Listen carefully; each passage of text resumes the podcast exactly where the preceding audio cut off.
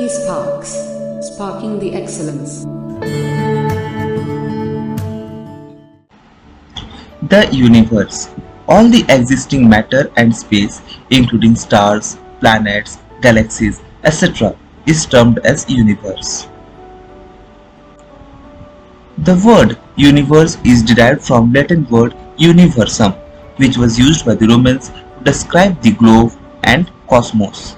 A large number of galaxies exist in the universe.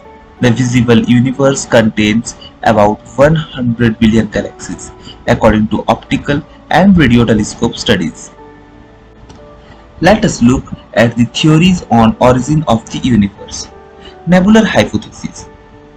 The hypothesis considered that the planets were formed out of a cloud of material associated with a youthful sun which slowly rotated.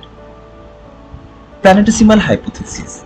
In 1900, Chamberlain and Moulton considered that a wandering star approached the sun. At a later date, the argument considered of a companion to the sun to have been coexisting. These arguments are called binary theories. In 1915, Otto Schmidt in Russia and Karl Weizsäcker in Germany somewhat revised the nebular hypothesis.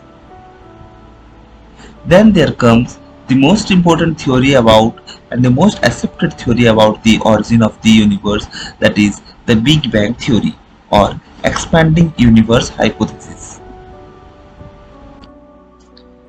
The Big Bang theory is the prevailing cosmological model for the birth of the universe.